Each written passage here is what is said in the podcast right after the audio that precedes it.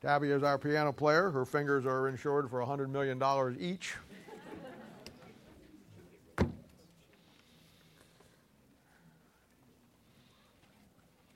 you have your Bibles this morning, I want you to turn to the book of Deuteronomy. We're going to get there in a few minutes. Um, as you know, this we have been coming through uh, the last three weeks. This will be the last uh, part of this. I wanted to, I wanted to go on record uh, for the website, for future generations, and for you know so many of you young men and young ladies that God is really doing a work in your life here. I, I really wanted you all to understand the concept of the New Testament local church. Probably, I mean, there are so many things in Christianity that are that are misdefined today and are really out of whack, and uh, the list is pretty much endless. And certainly, one of the misconceptions today is understanding the New Testament local church, how it really impacts and what God is doing with it, and, and how important it is into your life. I've heard people all my life say, well, you don't have to go to church to be a Christian. That's basically true. But I will add to that this you need to go to church to be a good Christian. I mean, church is not essential for your salvation, but boy, it sure is after you get saved. And that's what we've been talking about. We've been trying to look at it. And I, and I have come through here, and uh, last week uh, we talked about uh, the patterns found in the Bible. God does everything by a pattern. Everything in our Christian life that we should do, when you don't understand it, if you find a pattern, just follow the pattern. God also uses models. The first couple of weeks we looked at the church at Antioch in Acts chapter 11, 12, and 13. How that that church is the model New Testament church. And now last week we started looking at patterns. And the pattern for the New Testament church is found uh, within the nation of Israel. We know now that the nation of Israel is called the church in the wilderness. Uh, it's called a congregation, just like we are. And so we, we learn a lot by what God is doing in, in the Old Testament. I, I, it's no secret that I've told you many, many times.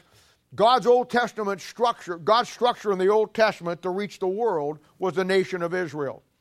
Under the concept of the kingdom of heaven, the literal visible kingdom that is given to the literal visible nation of Israel, he used that nation or he, he wanted to use that nation to reach the world. That nation hits its apex under Solomon. And if you read back there in Solomon's time, the whole world is wondering at Solomon's wisdom. And he impacted the world in that time. But it didn't last very long, only 40 years, and then it began to decline. In the New Testament, God's structure under the kingdom of God, the spiritual kingdom, is going to be the church, the body of believers that make up the true church of Jesus Christ. And God's structure of reaching the world in the New Testament will be uh, the church. And of course, we understand that there's two concepts to the church. I gave you this last week. You have the church militant, you have the church triumphant. Two different concepts of understanding the church. But we looked at patterns based on, as I said, the Old Testament nation of Israel, the tabernacle, the ark, how that the ark uh, is a relationship to Israel, like Christ uh, and the church is a relationship to us and it formed for us the patterns that we want to see. New Testament Christianity the church uh, are the two central figures by which all our lives should revolve around. Everything stems from that. The Bible says that Christ loved the church and gave himself for it. Bible says, Forsake not the assembling of yourselves together as the manner of some is. And so we learned about these things. We learned about the great keys uh, in the Bible The understanding patterns will be the number three. Number three, in the, and, I, and I said it last week, you can prove anything with numbers. And of course, we never take numbers anywhere that God doesn't take it. And in the Bible, it's very clear that the, the patterns by God does things will always be uh, by a, a system of threes. That forms the balance for us. It gives us the right balance. We talked about the building and furnishing of your spiritual life. You have three basic needs in your life as a, as a Christian you have emotional needs, you have physical needs, and you have spiritual needs. Those three need to be perfected through the Word of God, that God takes the things of the Bible, builds you, and builds the furnishings in your life, like we saw in the tabernacle, the seven pieces of furniture, how that they relate to you uh, in, your, in your walk and your work uh, for the Lord uh, in the ministry. Philippians chapter 1, verse 6 says this it says, Being confident of this very thing, that he hath begun a good work in you and will perform it unto the day of Jesus Christ. In your Bible, you'll have two days. You'll have the day of the Lord, always be the second coming of Christ. You have the day of Jesus Christ, will always be the rapture of the church. When you got saved, God started a work in you, a good work in you. That work needs to be perfected through the Word of God. That work needs to be defined and perfected in your life that you come to the place till the rapture of the church that you give God everything that He wants from you and certainly everything that He saves you for. Now, today, we're going to go a little farther. We're going to look at it a little deeper, and we're going to look at the balance that should be in every church. And we know that Proverbs chapter 11, verse 1 says that false balance is an abomination in the sight of God. In our church, in your life, we want to strive to have the right balance. And you're going to see today that that balance will come down through a series of things that are all laid out in threes. Bubba, would you stand up and uh, ask God's blessing on the, on the service this morning?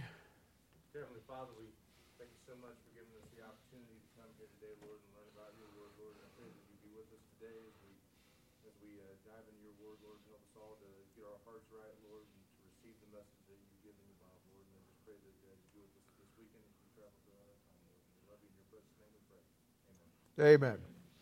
Churches can get out of balance. Christians can get out of balance. And I want you to understand today when they get out of balance, I want you to know why they get out of balance. And, uh, and when they do, uh, it, it's very important to understand the process. A lot of this today, I've, I've been in the ministry for, for 50 years. A lot of this today is nothing more than the lessons that I have learned uh, by going through and watching God do what He does, watching the people that God has brought across my path, being involved in churches, seeing pastors in churches all over the country, preaching at them, and, uh, and, then, and then my own church. And we're going to use our church as an example in many things today, but in reality, we're going to be talking about any church. Any church. Uh, Christianity in general, as you find it. Most pastors, unfortunately, would not be able to even explain uh, the balance of their church.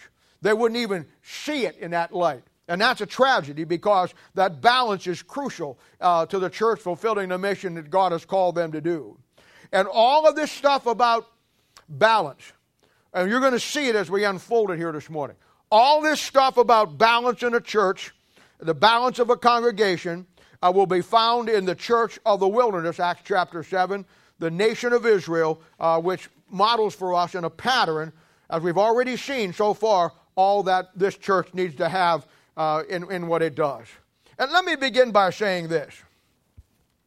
In all areas of our Christian life, and churches too, we always need to be in a constant state of redefining ourselves. You'll always want to come to the point where, as you grow spiritually, uh, you, you understand more, you'll see more, you'll, you'll do more, and it will cause you, if you're honest with yourself, it will cause you to stop and look at yourself and begin to change some things, redefine some things. In your relationship with God, you're going to be constantly redefining things. In your marriage, you're going to be constantly redefining things. With your kids, you're going to be constantly redefining things. And it's a crucial aspect of everything. And churches, need to constantly be looking at where they're at and redefining themselves. Churches are made up of people. When you get people who are spiritually moving along and maturing, and you get 200 of them that are, that are, that are, that are really working and doing what the Lord wants them to do, you're going to find that that church will be in a constant flux of looking at itself, redefining itself. Most churches get stuck in a rut. Most churches think of a mentality that was in existence 50 years ago, and they can't ever get out of that rut to see themselves that the problem is they have to redefine. 50 years ago, when I was a young Christian, uh, it, Christianity was not like it is today. There was a whole set of rules that have been lost today. There was a whole mindset of Christianity that's gone today. And churches have lost the ability to redefine themselves how to address those issues because those issues are vital. They're vital. Churches are made up with people, as I said. And uh, when things happen in a church that it grows, it makes uh, a, a redefining process. It's a lot like I remember the first telescope I ever bought, and I, you know, I've been into astronomy for many, many years. I don't get to do it much anymore, but I'll never forget the first telescope that I bought. It was a cheap little deal, and it only, it only, it, it only had about uh, four or five, six different powers on it. It wasn't a very expensive one, but I'll never forget. I was so excited. And I, I went out, and it rained all that day, and I was so bummed because I wanted to look through it. And then it cleared off about just as it was getting dark. And there over in my front yard, the moon was just coming up.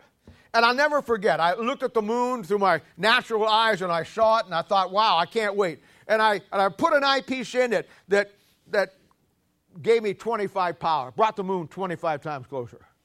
And I remember looking down at it and I thought, well, that looks pretty good, but, you know, that's, that's not very spectacular. I mean, uh, I mean, but it looked better. I mean, uh, and then I popped in another one, and yeah, well, now I went up to about uh, 100 power, 100 times closer. That was pretty impressive. When I worked all the way up to as high as it would go, which brought the moon about 250 times closer, I was astounded. And I never forgot that because you know what? Your life and my life is like looking at it through a telescope. Right now, you only see it at 25x as you grow, pretty soon you're going to look at it more critically at 100x. And uh, by the time you get some good, solid biblical principles down in your life, when you start to redefine yourself, when you look at that moon, I mean, you look at it with a naked eye, it looks beautiful. You look at it through a telescope of 300 power, man, it's cracks and crevices and beer cans and chewing gum wrappers. It's a mess. and you know, your life looks pretty good at 25x. But boy, you crack it down to about 300 power and you're going to see some cracks in your armor. I mean, that's, that's redefining yourself, especially yours. That, that's redefining yourself. That's really coming to the point where this is Captain America down here. He's my hero. He does everything. Yes, you buddy. I love you. It's a thing where you redefine yourself. Redefine yourself as looking at you through the eyepiece of the Bible. And the more you grow, the more you get into it, not the better you look, the worse you look. We're all like that woman in the fairy tale. We like to look in the mirror and say, Mirror, mirror on the wall, who's the fairest of them all? And the mirror always lies to you. It says, Well, you are. And so you're happy with it. But the Bible says that the Word of God is a, is a mirror, that when you behold the natural look of your face, and it shows you that you're not as pretty as you think you are spiritually, you're not as good as you are spiritually, Bible says that we go away from that and forget what manner of man we are. It's easy to forget the problems we have because it's so much fun to talk about the good things we are. But when you're in a constantly state of redefining yourself, it helps you understand those things. And churches need to be redefining themselves. The worst thing a Christian or a church could ever do is to get satisfied where they're at and stop defining themselves uh, and stop their spiritual growth. And of course, um, this comes down to us being honest with ourselves. Yet it happens all the time, and it causes, for in our own personal lives, all kinds of problems. A pastor, and someday you boys, probably some of you will be pastoring, a pastor who doesn't see and understand this concept is doomed to fail from the start. You never judge a church by its size. That's a fatal mistake. I grew up in an era where that churches were large congregations and every pastor would die to have 5,000, 4,000, 3,000 people. My old father, the Lord, said one time just because they got a crowd, don't make it a church. And that is so true. You never, you never judge a church by its size, you always judge it by the furnishings within that church that the people have. That's the key. Now, I want to look at some things about the church in the wilderness. And then I want to, I want to try to make the parallels that we can understand uh, our church better, uh, our congregation, based on the congregation of the nation of Israel. The parallels are absolutely incredible. Now, I want you to come to Deuteronomy chapter 1. And I want to read the first three verses for you. And then uh, we'll, we'll, make, uh, we'll, make some, we'll make some comments here. Chapter 1 says this These be the words which Moses spake unto all Israel on this side of Jordan in the wilderness, in the plain over against the Red Sea, between Paran and Tophel, and Laban and Hazeroth and Dizahab. Then he says in verse 2 there are 11 days' journey from Horeb by the way of Mount Seir unto Kadesh Barnea. And then verse 3 And it came to pass in the 40th year, in the 11th month, on the first day of the month, that Moses spake unto the children of Israel according to all that the Lord had given him in the commandment of them. You know what's astounding about that, that passage? When they come out of Egypt, it's a picture of you and me coming out of the world. Exodus chapter 12 says that they come out of Egypt by the blood of a lamb put on the door. You get out of the world by the blood of the Lamb, the Lord Jesus Christ, being put uh, on your sin. And they begin a journey through the wilderness, journey, uh, wilderness to get to the promised land. Now, I don't know what you think about the promised land. Most people think the promised land is, is heaven. It's not. Uh, the promised land in the Old Testament for Israel uh, was a place where God was going to fulfill those promises to him, to them that he gave Abraham. Literal promises. They're in the kingdom of heaven. So the promised land is simply what the name means. For Israel, it was them getting to where God promised them that land that was His. So they go on a journey to, to get there. For you and for me, the promised land is not heaven. The promised land is the place in your Christian life once you get saved that you cross over from the wilderness of sin. And now you live in a land that is filled with the principles and the promises of the Word of God every day of your life. It's a picture of your spiritual maturity.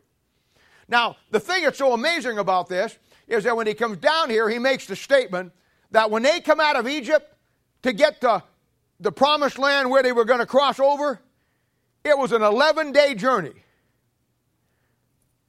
But it took them 40 years to get there. And I got a question I want you to continually ask yourself through this sermon What's taking you so long? What's taking you so long? What took them so long? They could have got to the place in their life where they lived by the promises of God, where God would protect them and take care of them. They could have got there in an 11 day journey. It took them 40 years. And you can get to the place in your life where you live by the promises of God, the principles of God, and you've been saved how long? And you're not there yet? What's taking you so long?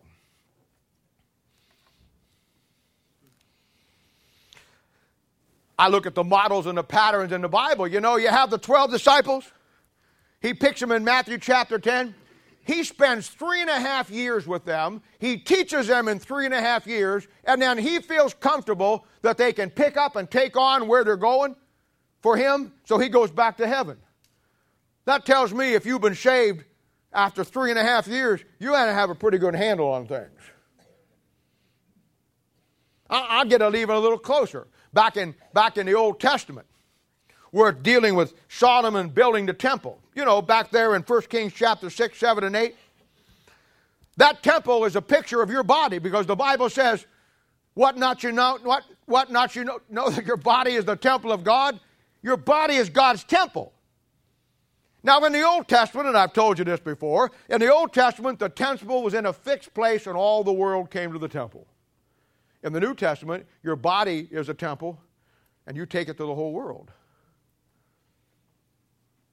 That temple is one of the most amazing things that you ever study in the Bible. It's a picture of God building you. It took him seven years to build it. What's taking you so long? Some of you have been saved a lot longer than that. And I get it. I'm giving you a break here because I realize some of you were in dead churches for so long and you didn't do anything, and then God brought you here and you're digging into the Bible and you're going. I know. But I'm watching you, and you better be put together by seven years, or something's wrong. 11 days they could have been in the land of milk and honey. Took them 40 years you can get to the place in your life where you're living by the promises of God as fast as you want. What's taking you so long? You know, it's a great lesson. They may have been ready physically to cross over Jordan now that they're 2 million plus strong. But it's not about your physical ability. They may have been ready physically to go over, they were not ready spiritually to go over. You can have all the great ability in the world, but if your spirituality isn't built on the principles and the patterns of God, you ain't going anywhere. Nothing like an opportunity to learn the Bible completely. Here, anyhow, to really reveal where you're at with that book. I've had people come here and say, I want to learn the Bible. I want to learn this. I want to learn the Bible. I want to grow. I want to grow. And I want to get into the Bible. I want to study it with you. I want to get in there. I want you to teach me everything that there is. You know what? After being here two years, some of them haven't even finished discipleship yet. What's taking you so long? What's taking you so long? Nothing like being faced with learning that book that will reveal where you're really at about it.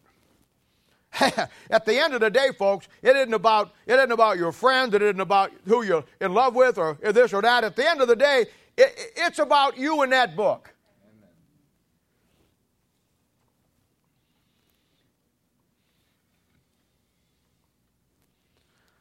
That book lays us out long before we lay it out. And the book of Deuteronomy, in particular, and our, we're talking about this today because it's the bulk of what we want to see. It's built around three sermons. You might know it was three. The whole book breaks down around three sermons that Moses preaches to the church in the wilderness, the congregation that he's in charge of. The first sermons in chapter one, and these, these three sermons will form a balance for you. These three sermons will help you stay in a state of redefining who you are if you follow them. Of course, most people won't, but if you do, they will. Now, chapter 1 through 4 is the first sermon. And he talks in that about a review of the past history with God. He tells them to remember what God has done for them, where they came from, and where they need to get to. And you know, there's nothing that will help you keep your perspective with God and nothing that will keep you redefining yourself than understanding where you came from and where God found you and how you looked when God found you and where you're at now? Somebody says, Well, back then I was absolutely nothing. I got news for you. You're absolutely nothing now without Him. Amen. Your ability doesn't mean anything. Where's the furnishings? How come it only took them 11 days to get to the promised land, but it took them 40 years? What's taking you so long? What are you doing? The second sermon is found in chapter 5 through chapter 26. And this is the second giving of the law. Deuteronomy means deutero, it means two. When two people get up and sing, it's a duet, like Tabby and the piano here this morning. It was a duet, her and the piano. Get it? Deutero, two. So it's called Deuteronomy, second giving of the law. You know why he had to, Moses had to get a second giving of the law? Because after 40 years, the nation of Israel failed to leave their children any heritage of what God had done with them. So they wander for 40 years till they all die, and then God gives the law a second time because the parents, the parents failed to give their kids what God had done. See, not much changes from the Old Testament to the New Testament. You drive cars, they rode chariots. You wear pants and shirts, they wore robes. But nothing's changed. Human nature is always the same. Then the third sermon, chapter 27 through chapter 33. He tells them to renew their covenant with God. He tells them to always keep looking forward to the inheritance that God has for them. You know what ought to drive you forward to do what God for God what He wants you to do? Besides the fact of what He did for you, it's what He's got for you. Somebody said, "Well, I don't know that that's the right motive." Oh, it is the right motive. Because it compared to what the world's got for you, what God's got for you is always better. Amen. So it's okay to look at what God got forward for you compared to what the world had forward for you. The world had hell for you. Looking forward to that, are you? The world had hell for you. God's got heavens and all the blessings. And you know what? Somebody says, I can't wait to get to heaven where I won't have any problem. I want to tell you something. You can get your little slice of heaven right here if you want it. Amen. Amen. It's just taking you too long. You know what Israel did? They do what a lot, lot of you do. Israel got to the place where they come out of there and they, they, they make it in 11 days right up to Kadesh there where they're going to cross over. And you know what they do? They send the spies out. And those spies go over there, you know, they sneak in at night and Boy, they look over there and there's giants walking around over there. All these nations against God and against Israel have taken over the whole land. They see the opposition and they come back to Moses and he says, Man, we're like grasshoppers in their sight. We can't go over there. It's a beautiful place. I mean, the grapes over there are like basketballs. It's an incredible place. But boy, the opposition is there. You know what, what some of you did to quit you from growing? Amen. You saw all the blessings of serving God, but then the opposition got you down. You never realized that God promised them that if they stayed with the book and did what God told them to do, it doesn't matter if those giants are 600 feet tall, God's going to bring them down.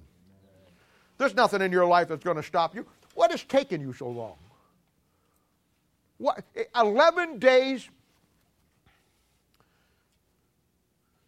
they could have got there. Now, based on all of this, I, I, I, I want to show you three people groups that are found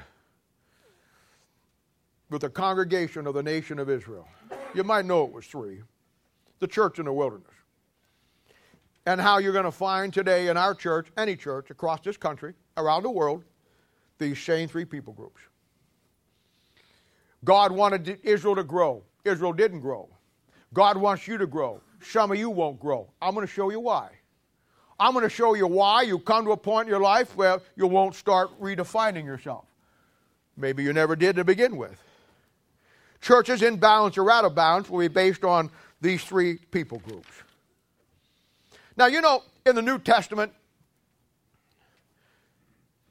you have a picture of Christianity. And they're found in the 12 apostles. And I've given you this before, so this is not new to most of you, but with the 12 apostles, you find the three people groups that you find in every church. You had the 12 apostles. One of them was a phony, Judas.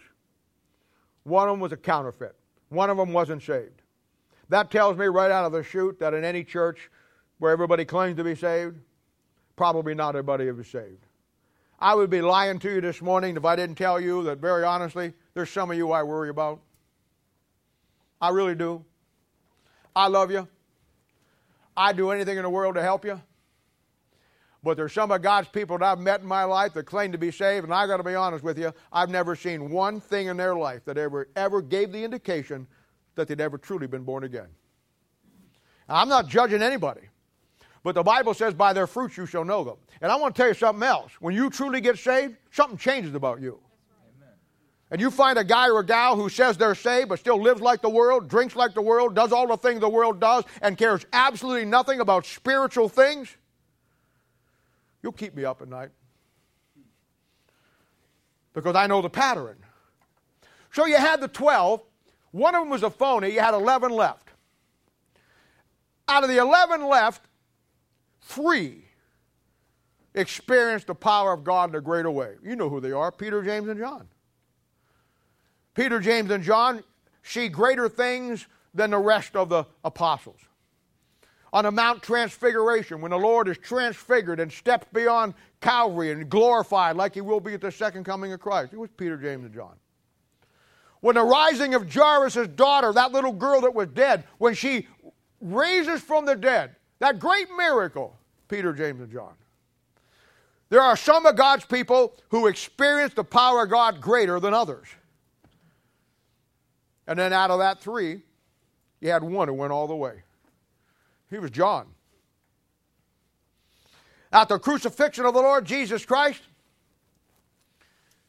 all the other disciples have run and left him. John goes all the way to the end. You know, in John chapter 13, John is the only apostle that Jesus says he loves.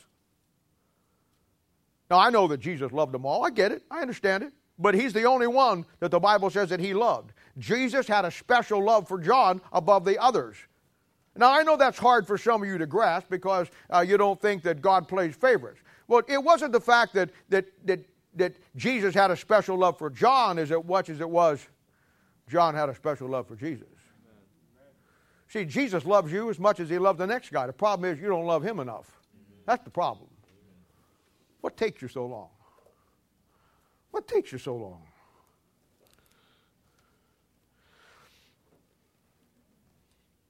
John is the only one when they're at the Last Supper, he leans over and he lays his head on the breast of the Lord Jesus Christ and he hears the heartbeat of God. No one else in the Bible ever heard God's heartbeat.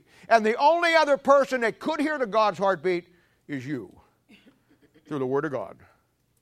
That's what makes you successful in ministry. You get God's heart, you hear God's heartbeat, you love the things that God loves, you hate the things that God hates, and His heart guides you. Thou shalt love the Lord thy God with all your heart, all your mind, and all your soul. It was John who was chosen to write 1st, 2nd, and 3rd John, the Gospel of John, which portrays Christ as the Son of God, and my, my, my, the book of Revelation. You know, in John chapter 13, verse 22, Jesus says, One of you is going to betray me. And the Bible says that every one of the disciples looked at Jesus and says, Lord, is it I? Lord, is it I? Lord, is it I? John looks at him and says, Who is it? John knew it wasn't going to be him. All the rest of them wasn't sure it wasn't going to be him. Are you sure it wouldn't be you? What's taking you so long? What's taking us so long?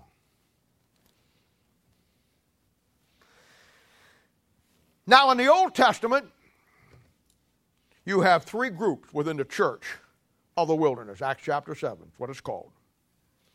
The congregation, just like ours, and they're defined for you how they camp. Now, last week we talked about the importance of the ark and the tabernacle. Remember? In our third installment. Now, when they camped, the tabernacle was set up, the ark was in the tabernacle, and then all the tribes camped around that in a circle. If you ever want to see a good illustration of that, there's a guy who's dead now, but dead for many, many, many years. His name is Bullinger. He put out a companion Bible. I wouldn't recommend a Bible for you, but he's got a lot of nice charts in it. And on page 181, he's got a layout of how the camp by the tribe where they all where they all were. But there was three groups of people back here. I want to introduce you to them. I want you to see them, get to know them, and maybe to help you find out why you're not, why you're taking so long. Hope so.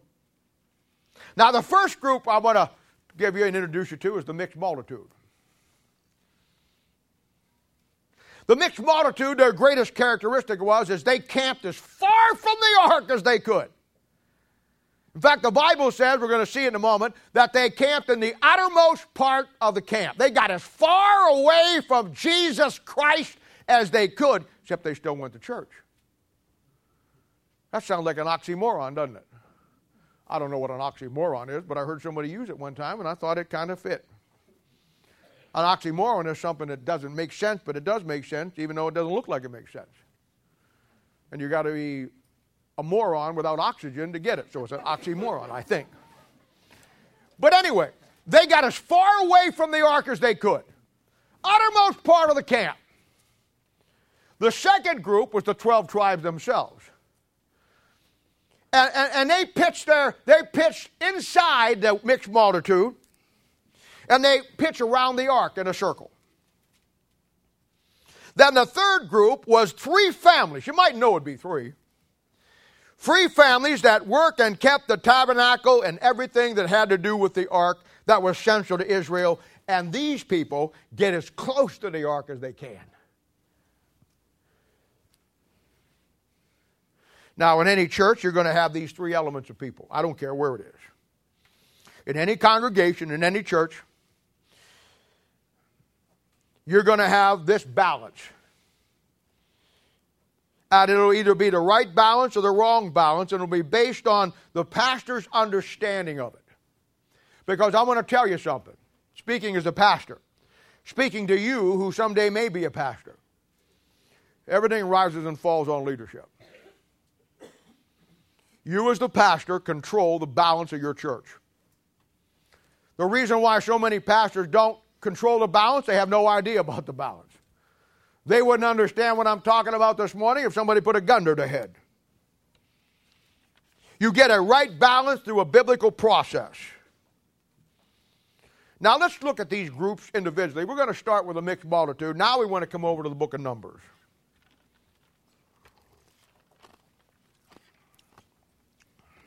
Numbers chapter 11. Now, let me introduce you in a more intimate way to our mixed multitude brethren. It says in 11.1, and when the people complained, now, now we know they're Baptists now for sure. Now, when the people complained, it displeased the Lord, and the Lord heard it, and his anger was kindled, and the fire of the Lord burned among them and consumed them uh, that were in the, here it is, first time, uttermost parts of the camp. And the people cried unto Moses when Moses prayed unto the Lord, and the fire was quenched. And he called the name of the place Taberah, because the fire of the Lord burned among them. Now here it comes. Don't have this marked in your Bible? Get it marked. And the mixed multitude that was among them fell a lusting, and the children of Israel also wept again and said, Who shall give us flesh to eat? Now I want to see this. I want you to see something before I go any farther. The mixed multitude influenced the children of Israel. You saw that, didn't you? They influenced them. They were disgruntled, and it got into the 12 tribes being disgruntled. I want you to hold on to that. Who shall give us flesh to eat? We remember the fish which we did eat in Egypt freely, the cucumbers, and the melons, and the leeks, and the onions, and the garlic. And now our soul is dried away. There is nothing at all besides this manna before our eyes. Now, I want to talk to you about four characteristics of the mixed multitude. And they're in every church. And this is what will get a church out of balance, and this is what this group will get you out of balance. And I'm going to talk to you today about staying in balance. But I really want you to ask yourself what's taking you so long? Now, the first thing I want you to see is verse 6 that the mixed multitude is their attitude toward the Word of God. Here it is boring, dry, can't get anything out of it. Ever heard that before? Have you? Well, I just don't get anything out of the pastor's preaching. Well, I just don't, you know, I read the Bible, but I can't get anything out of it. You know, people are so predictable, it's unbelievable because you learn the patterns. You know the first thing that goes when you get out of fellowship with God? The first thing that goes. The first thing that is like a red, when you walk into church, it's like a red flag over your head. The first thing that goes when you start to get out of fellowship with God is your love and desire for that book.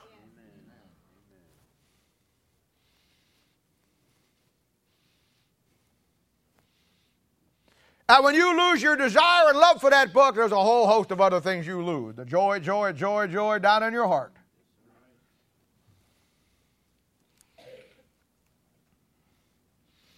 You say, well, it's the preacher. You got to be kidding me. I can get something out of anybody. I've heard some of the most god awful preaching you ever heard in your life.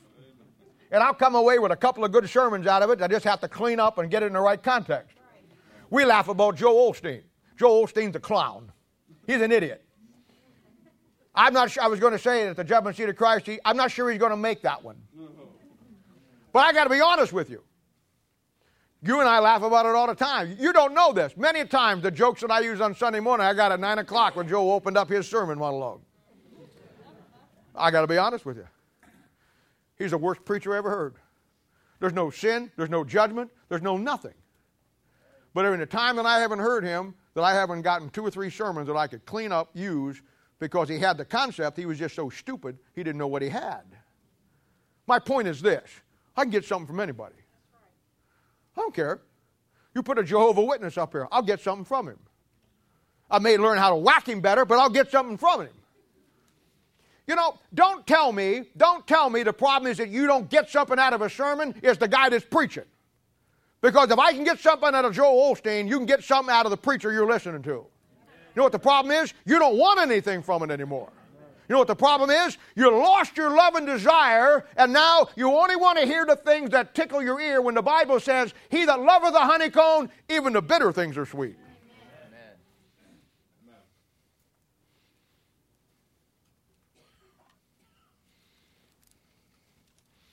Do you really want me to tell you just all the good things about you? How do you define yourself or redefine yourself when all you hear is how wonderful you are? how wonderful, how wonderful the world is, how wonderful Christianity is, how positive it is. You know what? Most of your life is negative.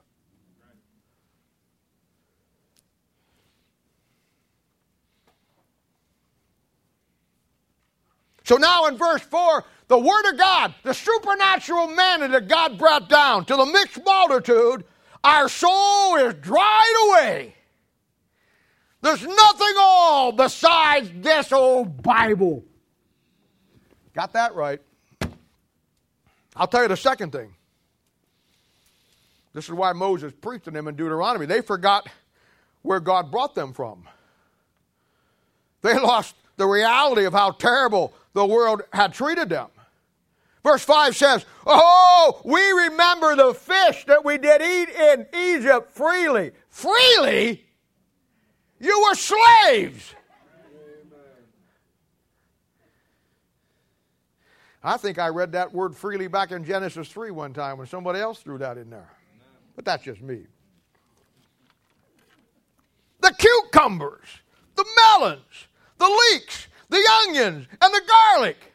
My, my, my. Put all those together, you got a good case of gas.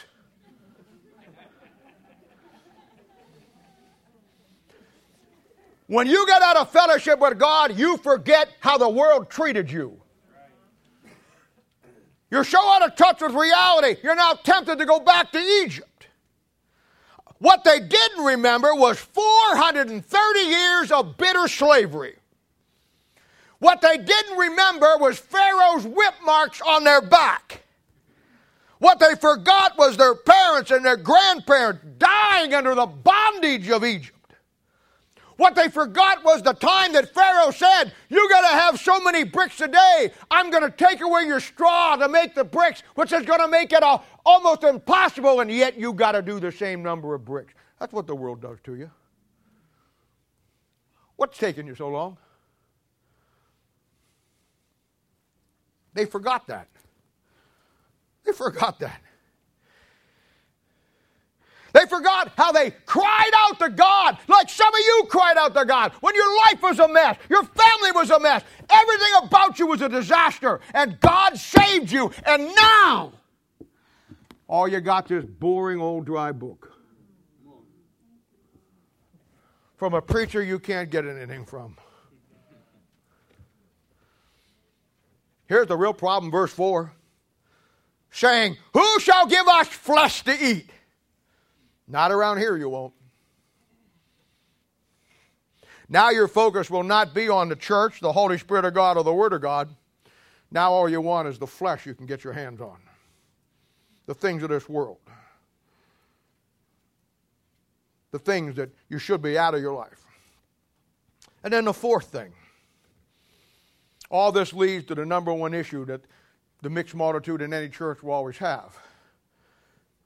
They complain about everything and everybody. They're always complaining. They're never happy. They're as far from the action in the ministry as they can get. Everything else in life becomes number one. The church of Jesus Christ takes last place. And in any church, you'll have these three kinds of people. In any church, you're going to have three kinds of people. You're going to have those who know what's going on and what's happening, those who have no clue what's going on and what's happening, and those who don't give a flip what's going on and happening.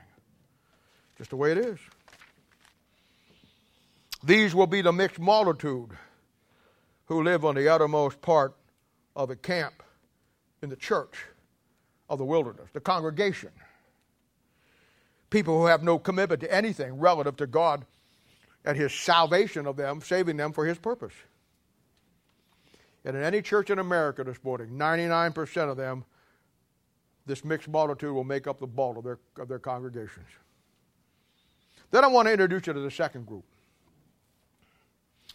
This will be the 12 tribes themselves who circle the tabernacle and the ark every time they camp. Now, these are good people, fundamentally, basically. And today in churches, they, met, they make up many, many people within the church. Hey, I've met people like this in 50 years of ministry, been friends with 100 of them. And basically, fundamentally, they're good people. They really are. They love God to the best of their ability. They come to church. They'll do basic things that need to be done. And most churches, they'll make up probably 40 or 50 percent You know, and the rest of it will be the mixed multitude or something like that. You know, it, it, it, but they're good people. But here's the thing about these people this group will always struggle when tough times come. They always will. They're good people, they're just not foundationalized in the Word of God. As long as all goes well in their Christian life, they're great. First time their world falls apart, they fall apart. And they get so easily sidetracked. When you study the Old Testament, you see it a hundred times. In Exodus chapter 14, when God brought the children of Israel out of Egypt, did you ever stop and look at the miracles that God did to brought them out? And here they are. They get up to the Red Sea, and the Red Sea is impassable. Somebody in the tail end looks behind and sees Pharaoh coming after them. And now they all begin to complain and murmur that Moses brought them out here to die, and Pharaoh's going to catch up with them and kill them. It wasn't 20 minutes ago that he did the great miracles, and then in spite of that, he splits the Red Sea. And I promise you, there were some of them then, oh, he split the Red Sea, but I'm going to get my new shoes muddy. I just bought these at DFW or whatever that place is called. VFW. Yes, sir. And you know what God did? He tells you in the Bible because He knew. He wanted me to tell you that some of those people worried about getting their feet muddy. So the Bible says the land's dry. And I can just see him. You know why? Because I see you. Come on. God is great. Let's go across. Oh boy, onward Christian soul. Come on, let's go. Let's get across here. Ha ha ha! God is great. Oh, great is thy faithfulness. And they got to the other side. And they're all piled up now and looking around, and somebody in the tail end looks back and says, You ain't going to believe this. Pharaoh just started down the dry land that we just crossed over. He's right on our tail. You know what they did again? You tell me because you do it all the time. So do I. You started whining and complaining again. Oh, here they come. Oh, I wish there was money. Then they would fall down and get stuck. Here it comes. See, God's always got a plan. God just waited till they got in the middle and closed the water and they all drowned. Now, I know that modern scholarship tells you that the Red Sea is a fable. You go to Bible college someplace and they'll tell you it wasn't really the Red Sea, it was the Sea of Reeds. It's a mistranslation. It was no real miracle of God. They, they, crossed, they crossed over the Sea of Reeds and the water there was only six or seven inches deep. But it wasn't the Red Sea. Well, to me, you see, that's a miracle too, because all of Pharaoh's army drowned in six inches of water. That's pretty good, I think. You know what? You can't get ahead of that book.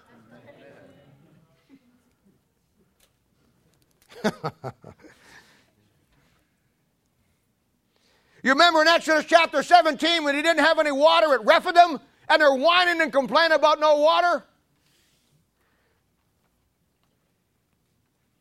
In Leviticus chapter 10, the sons of Aaron offered strange fire and he killed them, and everybody's upset. You already saw Numbers chapter 11. How about the rebellion in Numbers chapter 16 at Korah, where they're jealous about Moses' leadership and God comes down and the whole earth opens up and swallows them? Hey, they're not out of the promised land three weeks, and Moses goes up to get the word of God to bring back to the people of God, and they make a golden calf. Don't tell me about them. I've pastored them for 50 years. These group of people are good people, but they're very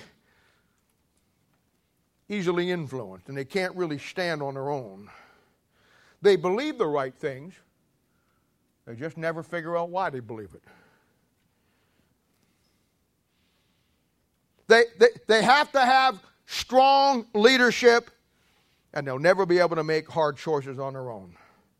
Bible says in Ephesians chapter 4 verse 14 that this crowd is blown about by every wind of doctrine. These people are good people, yet somebody else has to win their kid to Christ. They're good people, yet somebody else has to disciple their kids. Their spiritual life and growth will always depend on somebody else bailing them out every time they get into a mess. And yet they're good people. They lose faith very easily and can be led away from the truth because they're really not grounded in the truth. You know, we talk about the Jehovah Witnesses and the Mormons and all that cult group stuff, and they truly are. And many people ask me, can a Jehovah Witness or a Mormon go to heaven? Well, we know theologically they can't, but I got news for you. Most Jehovah Witnesses are going to heaven. You know why? That's probably a lot of Mormons. You know why? Because most of them were Baptists at one point and got saved and never grew in the Word of God, and then somebody got in and blew them away with a new doctrine, and they went and followed it. I don't know how many I'm talking to said, Oh, I used to be a Baptist. At some point in your life, what's taking you so long? It took 11 days to get there. It took them 40 years. What's taking us so long? I mean, we say we love God in the Bible, don't we?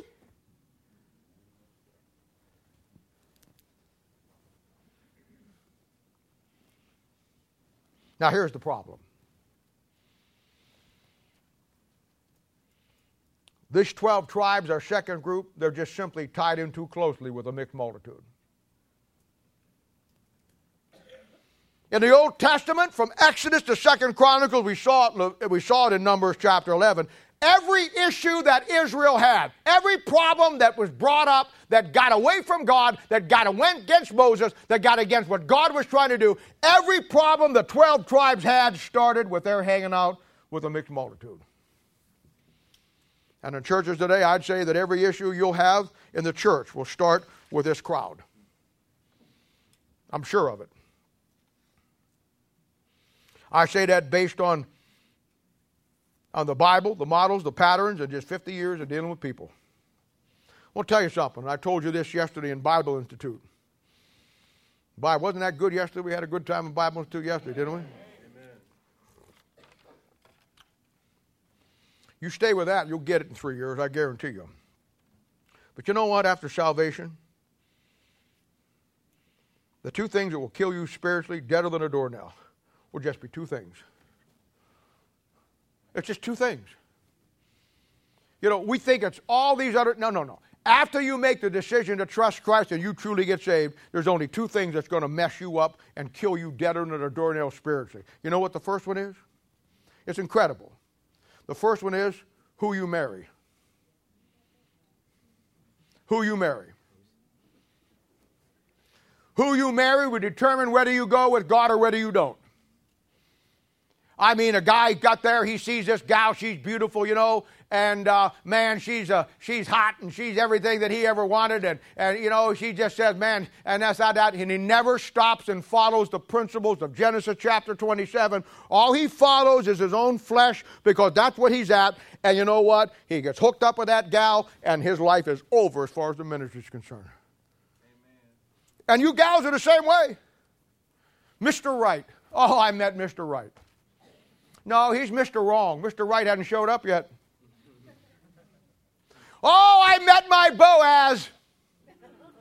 How quickly Mr. Boaz turns into Mr. Dumbass.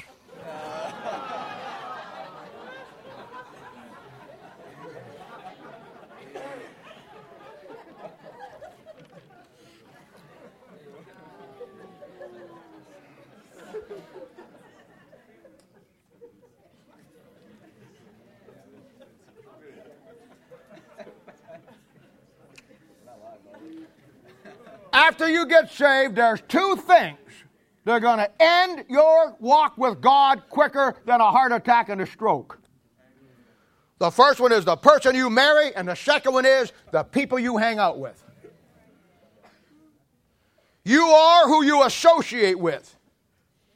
When you allow negative people in your life, you will become negative. You see it all through the Bible. I've seen, I've seen people who married a guy who wasn't where he needed to be, or guys who married a gal where they weren't needed to be, and they're going to say to their heart, you know what, I can still serve God and do it. I want to tell you something. When you take your Christian life that is supposed to be positive about a book and you allow negative things in it, listen to me, you're going to lose.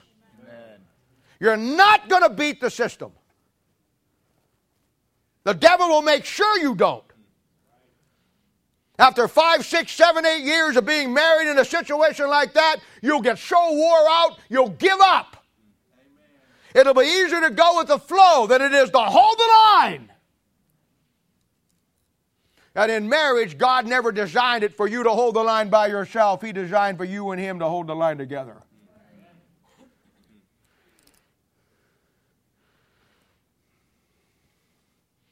The mixed multitude caused them to wander for 40 years.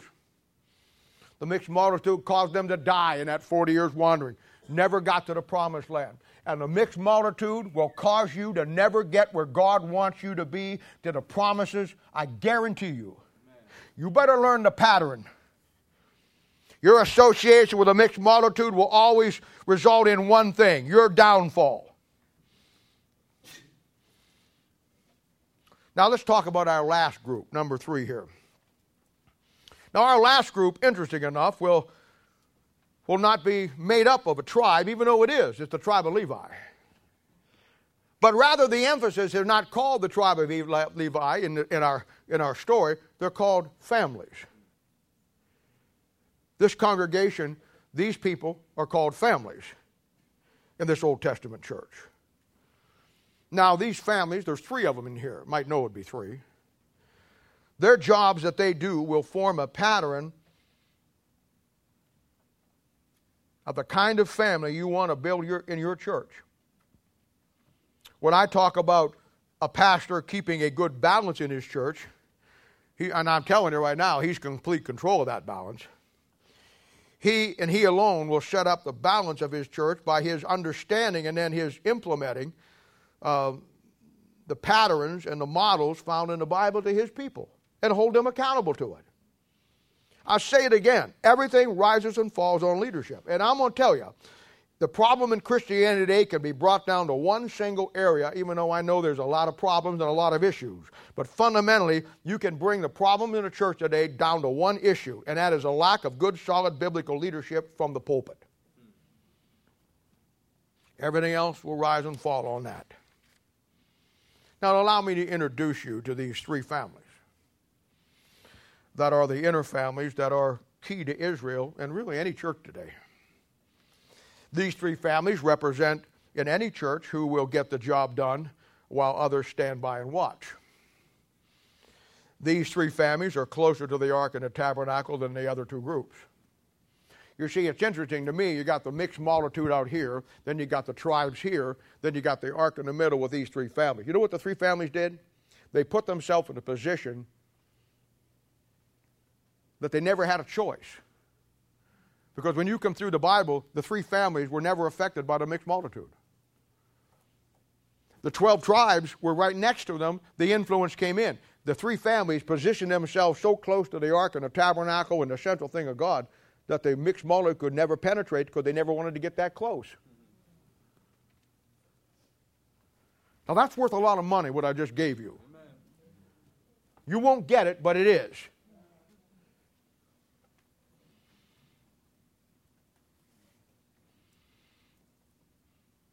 The ministry they had was to the things that God loved. To them, it wasn't a job, it was a lifestyle. It wasn't something they did on Sunday or Thursday night and then forgot about the rest of the week. It was something that was conscious on their mind 24 7. Their ministry was all inclusive in their lives and in their families. You couldn't separate it out. Now, the first family is called the Kohathites.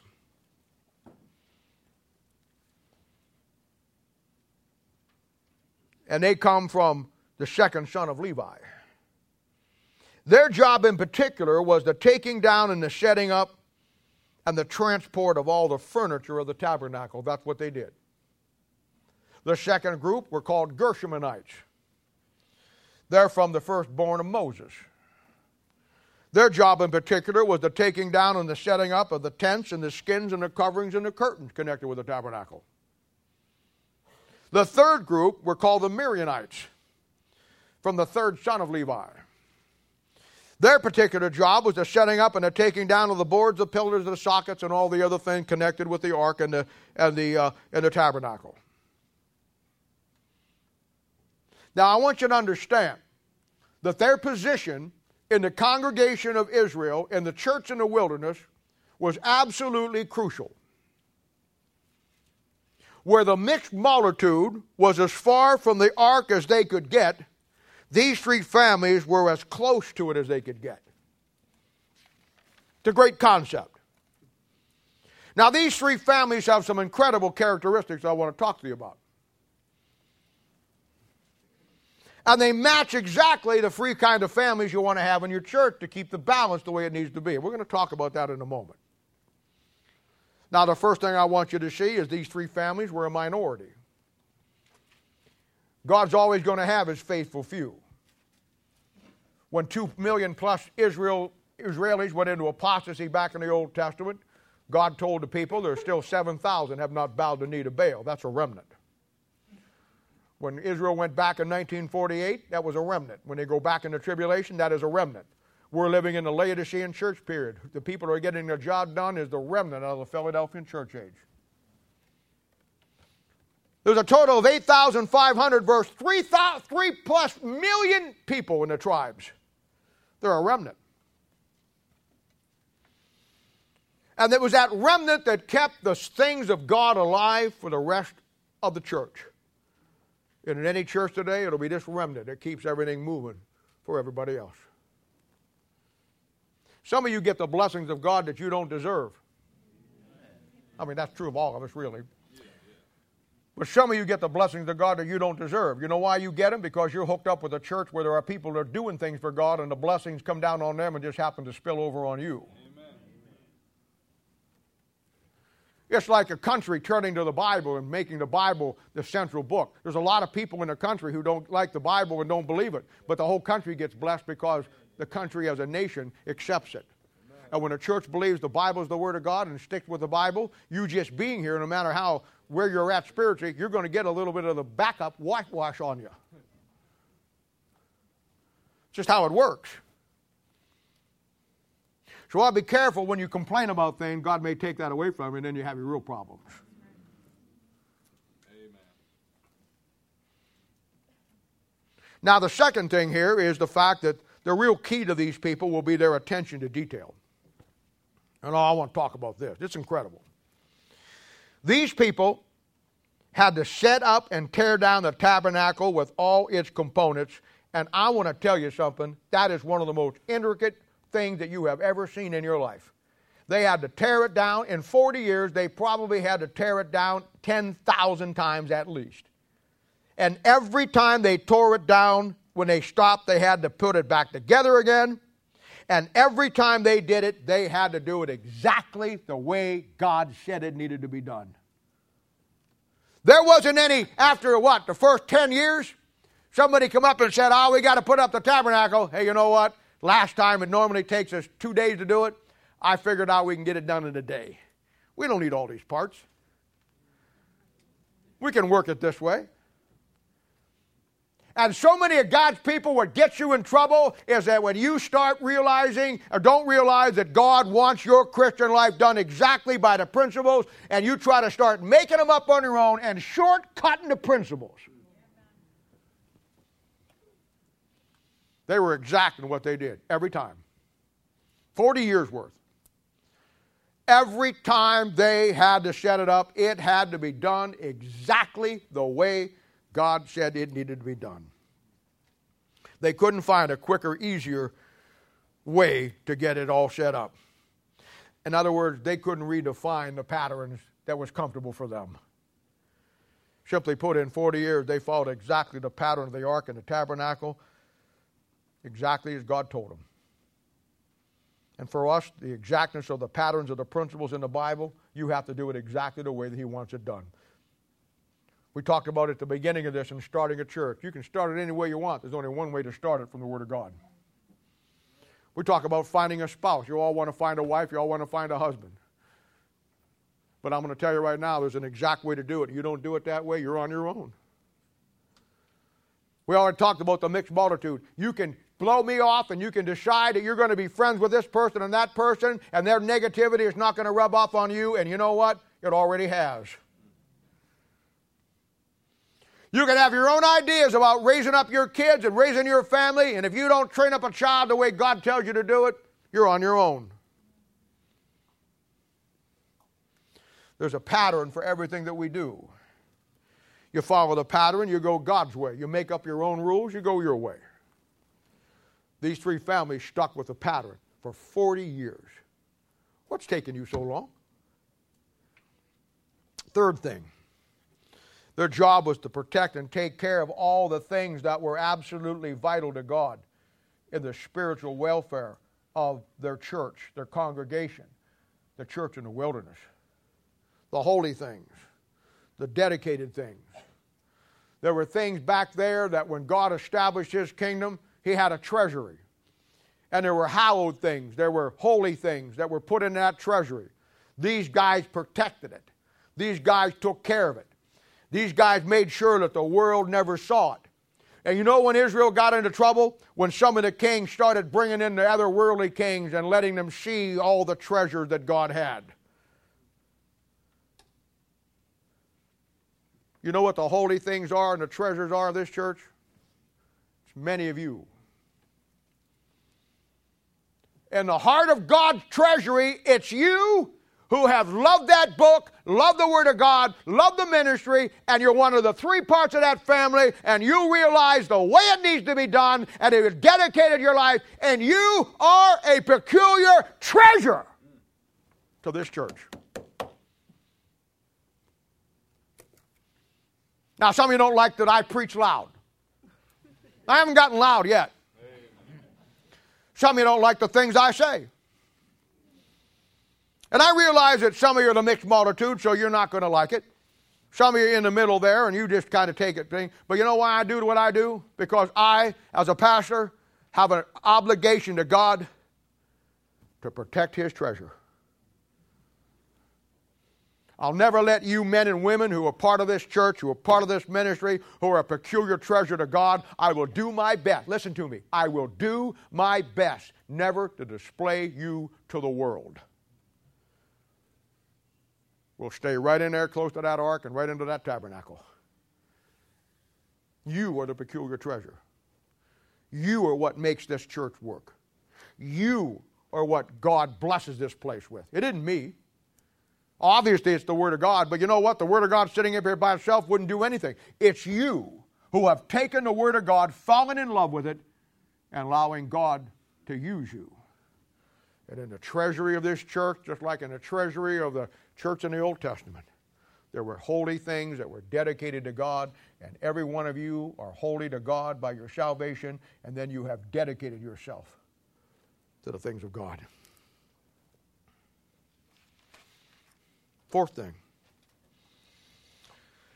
Now, I want you to understand that their primary goal, overall goal in the Old Testament, was to get the tabernacle and the ark and all the things that were holy to God through the wilderness of sin to a permanent place that God had chosen in Jerusalem. And their job was to get the temple through the wilderness of sin to the promised land. And in the millennium, it'll all be set up right. Right now, your body is the temple of God, and you are living, I am living in the wilderness of sin. Our job, the job of this church, is to furnish you with the furnishings of God so you can take your temple through this mess called the wilderness of sin and get it established in the millennial reign of Christ with Him. That's our job. Our journey through the wilderness of sin. Remember, in the wilderness of sin, there was nothing found in the wilderness that would sustain them. Couldn't get any water, couldn't get any food, Everything had to be provided by God supernaturally. And I'm going to tell you right now the mixed multitude will tell you about the leeks and the garlics and the melons of Egypt. If you're a child of God this morning, I want to tell you something. You better get it down. You can feast on the world's slop all you want, but it'll never satisfy you. Amen. Because there is nothing in the wilderness of sin that's going to give you any kind of peace or benefit.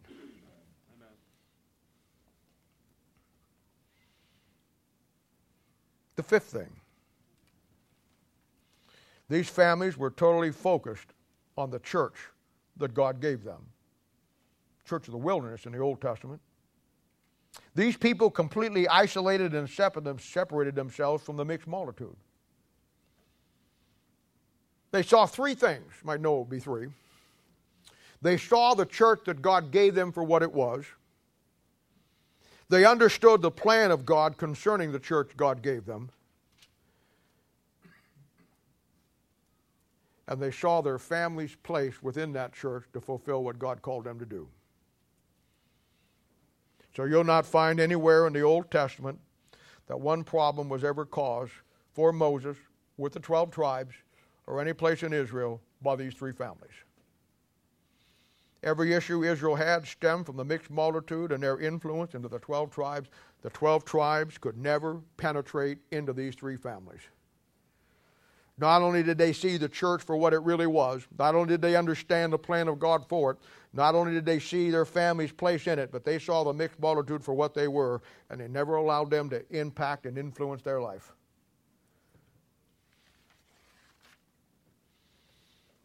Their family and themselves were committed to the work of the Lord, and that was the key to the success of any church and its ministry.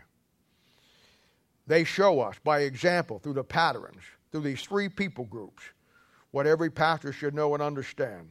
Three great concepts of ministry. Uh, three great concepts of ministry. And boy, if you ever pastor a church, take this with you. If you don't hear anything else I said, hear what I'm about to say, these next three things. Three great concepts of ministry. Number one, those who do the least will always complain the most.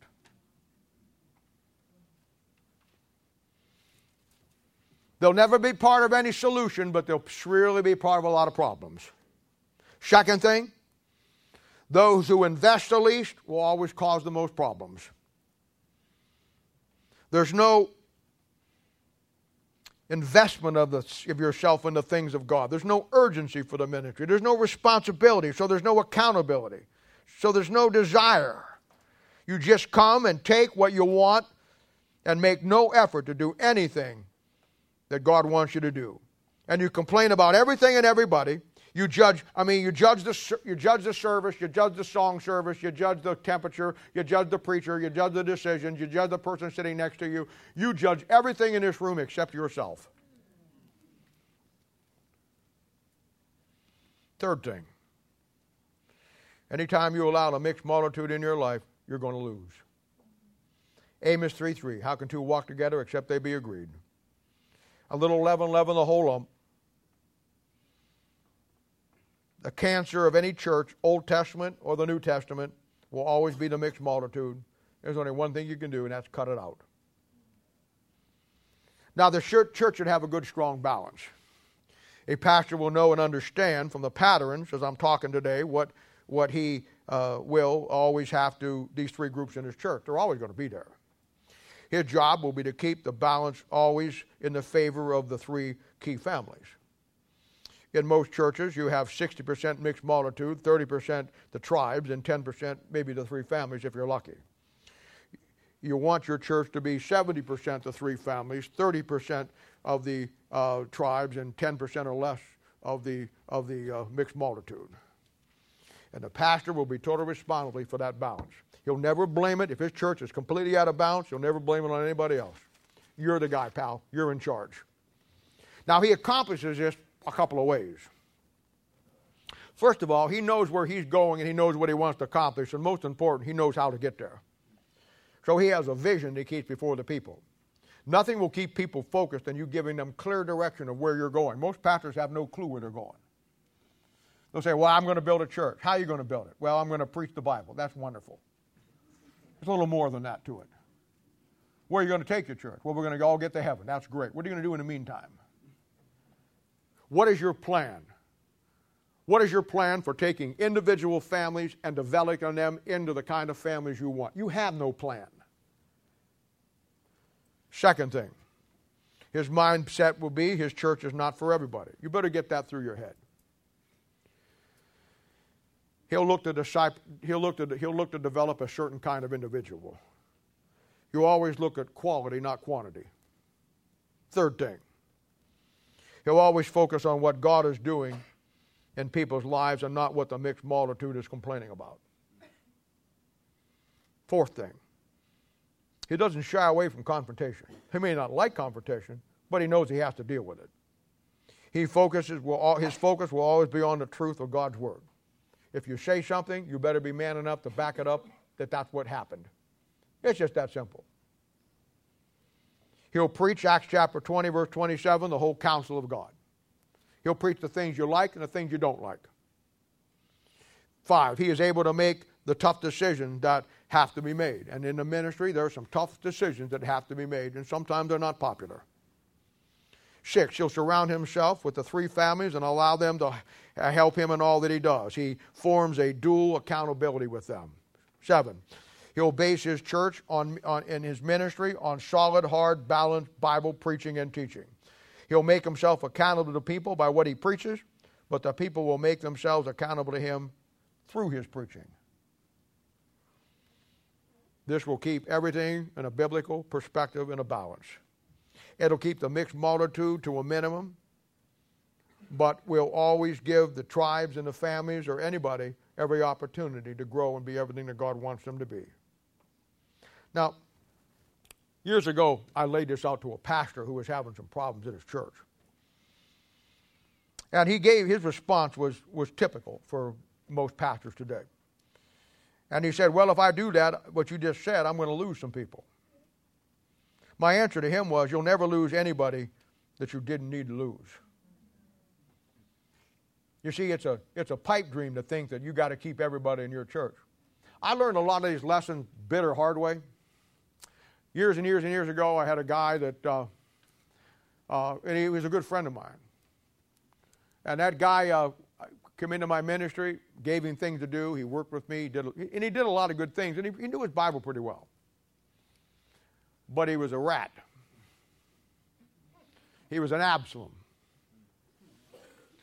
And he always complained about things behind my back. And one day I pulled him in and I sat him down. And you know me, my first, uh, sometimes, you know, my biggest problem is that not only do I go the extra mile, sometimes I go a mile I shouldn't go. But that's me, part of my charm. I should have booted that guy right there. He crossed a line that, in most cases, I don't tolerate, but I didn't do it. I wanted to give him a chance because I thought he was worth the chance. So he goes three, four years later. He had went underground, started to form a little private Bible study in his home that I knew nothing about, which has always been a no-no with me. You have a Bible study on Thursday night unless somebody's discipling you or doing this or doing that. That's all you really need. You want another when you come and see me. I know what happens, what happened with him. Where I should have lost one guy, four years later, I lost 20 people. I learned a great lesson from that. Of course, God always takes care of it. To this day, he started a church. To this day, he's lost his church, lost his wife, lost his kids, has nothing. But at the end of the day, I learned a great lesson. You know what? You've got to be able to hold the line some places. And I'm telling you, when somebody starts to be negative in you and start to talk about the things they don't like here or in any church, you give yourself over to it. If they're not willing to come in and fix the problem, you know, all my life I've wondered about this. Everybody who has a problem with us always thinks they're right and we're wrong? Well, if you're right, the Bible says either the strong out to bear the infirmities of the weak, come and make it right. Find out what the problem is. You can't say you're right and not do right. You got a problem with anything here? I'll sit down with you. I'll bring someone, we'll sit down, we'll work it out. If you're right, then come and make it right and let's do what's right. Don't tell me you're right and then go do wrong. Amen. You learn these things. You learn these things. Now, you have on the record the biblical New Testament concept of what a church should be and how it should operate within the New Testament church age. based on the patterns that's found in the Bible. The church in the wilderness, the congregation of the nation of Israel. Patterns and models will be the key to anything in our Christian life. When I talk about a biblical New Testament local church, I'm talking about a church that has the right Bible, and a pastor who understands and follows uh, and builds his church and his people on the models and the patterns. Not everybody will like it. That's okay. The mixed multitude never cared for Moses' leadership either. As long as the hand of God is in the church and God is doing some things and people are getting saved and lives are changing, what does it matter what anybody thinks about it? some of you sports guys will remember this. There was a famous coach of one of the pro teams, and he had a quarterback controversy. And you know how the sports writers like to play up whoever is good and bad. They, they just go crazy with it because that's how they make their money. And he had to make a decision. And obviously, the outcome of his season as a football team was going to come down to what quarterback. And somebody asked him one time, What is the number one thing that you don't do as a coach when you're coaching your pro team? And his answer was this Never let the sports writers pick your quarterback. And I say this to you never let the mixed multitude dictate how you run your church. For the end of the day, it doesn't matter. God will be God. And a mixed multitude, they never liked anything anyhow. Never let them decide what you're going to do in ministry. You follow the patterns. But I end with this, and I leave you with this. We're going to have a lot of fun things today and tomorrow, but I don't want you to lose sight of this. What's taking you so long? Could have been there in 11 days, in the 40th year. How long is it going to take God's people to get to the promised land where they live by the promises instead of wandering around in a wilderness of sin for the rest of their life. You know, the greatest tragedy in the Bible, I think, and there's a lot of tragedies in the Bible. You know, the greatest tragedy in the Bible to me is that first generation to come out of Egypt never getting to the promised land. You know what the real tragedy of any church is? God's people who never get to the place where they live by the promises of God and they wander all of their lives when you have the power of the Word of God, the Holy Spirit of God, and the church to get you where you need to go. Let's pray. Father, we thank you and praise you for the Lord Jesus. We do love you. Thank you for all you do for us. Thank you for the time we've set aside to study your word today, and thank you for what you've given us. And Lord, these are good people. And Lord, these people are here for the most part, all of them, Lord, if not all of them. They're here because they want to grow and they want to learn. Help us to help them. Help us to look at the ones who are so dedicated to what we do here as the true treasures that they are. The hallowed things, the things that the day to day that this church would never, never be where it's at if it wasn't for the women and the men uh, and, uh, and our teenagers who have decided that this is where they're going to serve God and this is where the families are going to bond around that ark and that tabernacle and get as close to you while there'll be others that try to get as far away from you as they can. We love you. We thank you. And we praise you now for all you do for us. In Jesus' name and his sake we ask it. Amen. If you would, please go up there. If you're going to, Danny is up there. All the ladies that are cooking, get your ribs.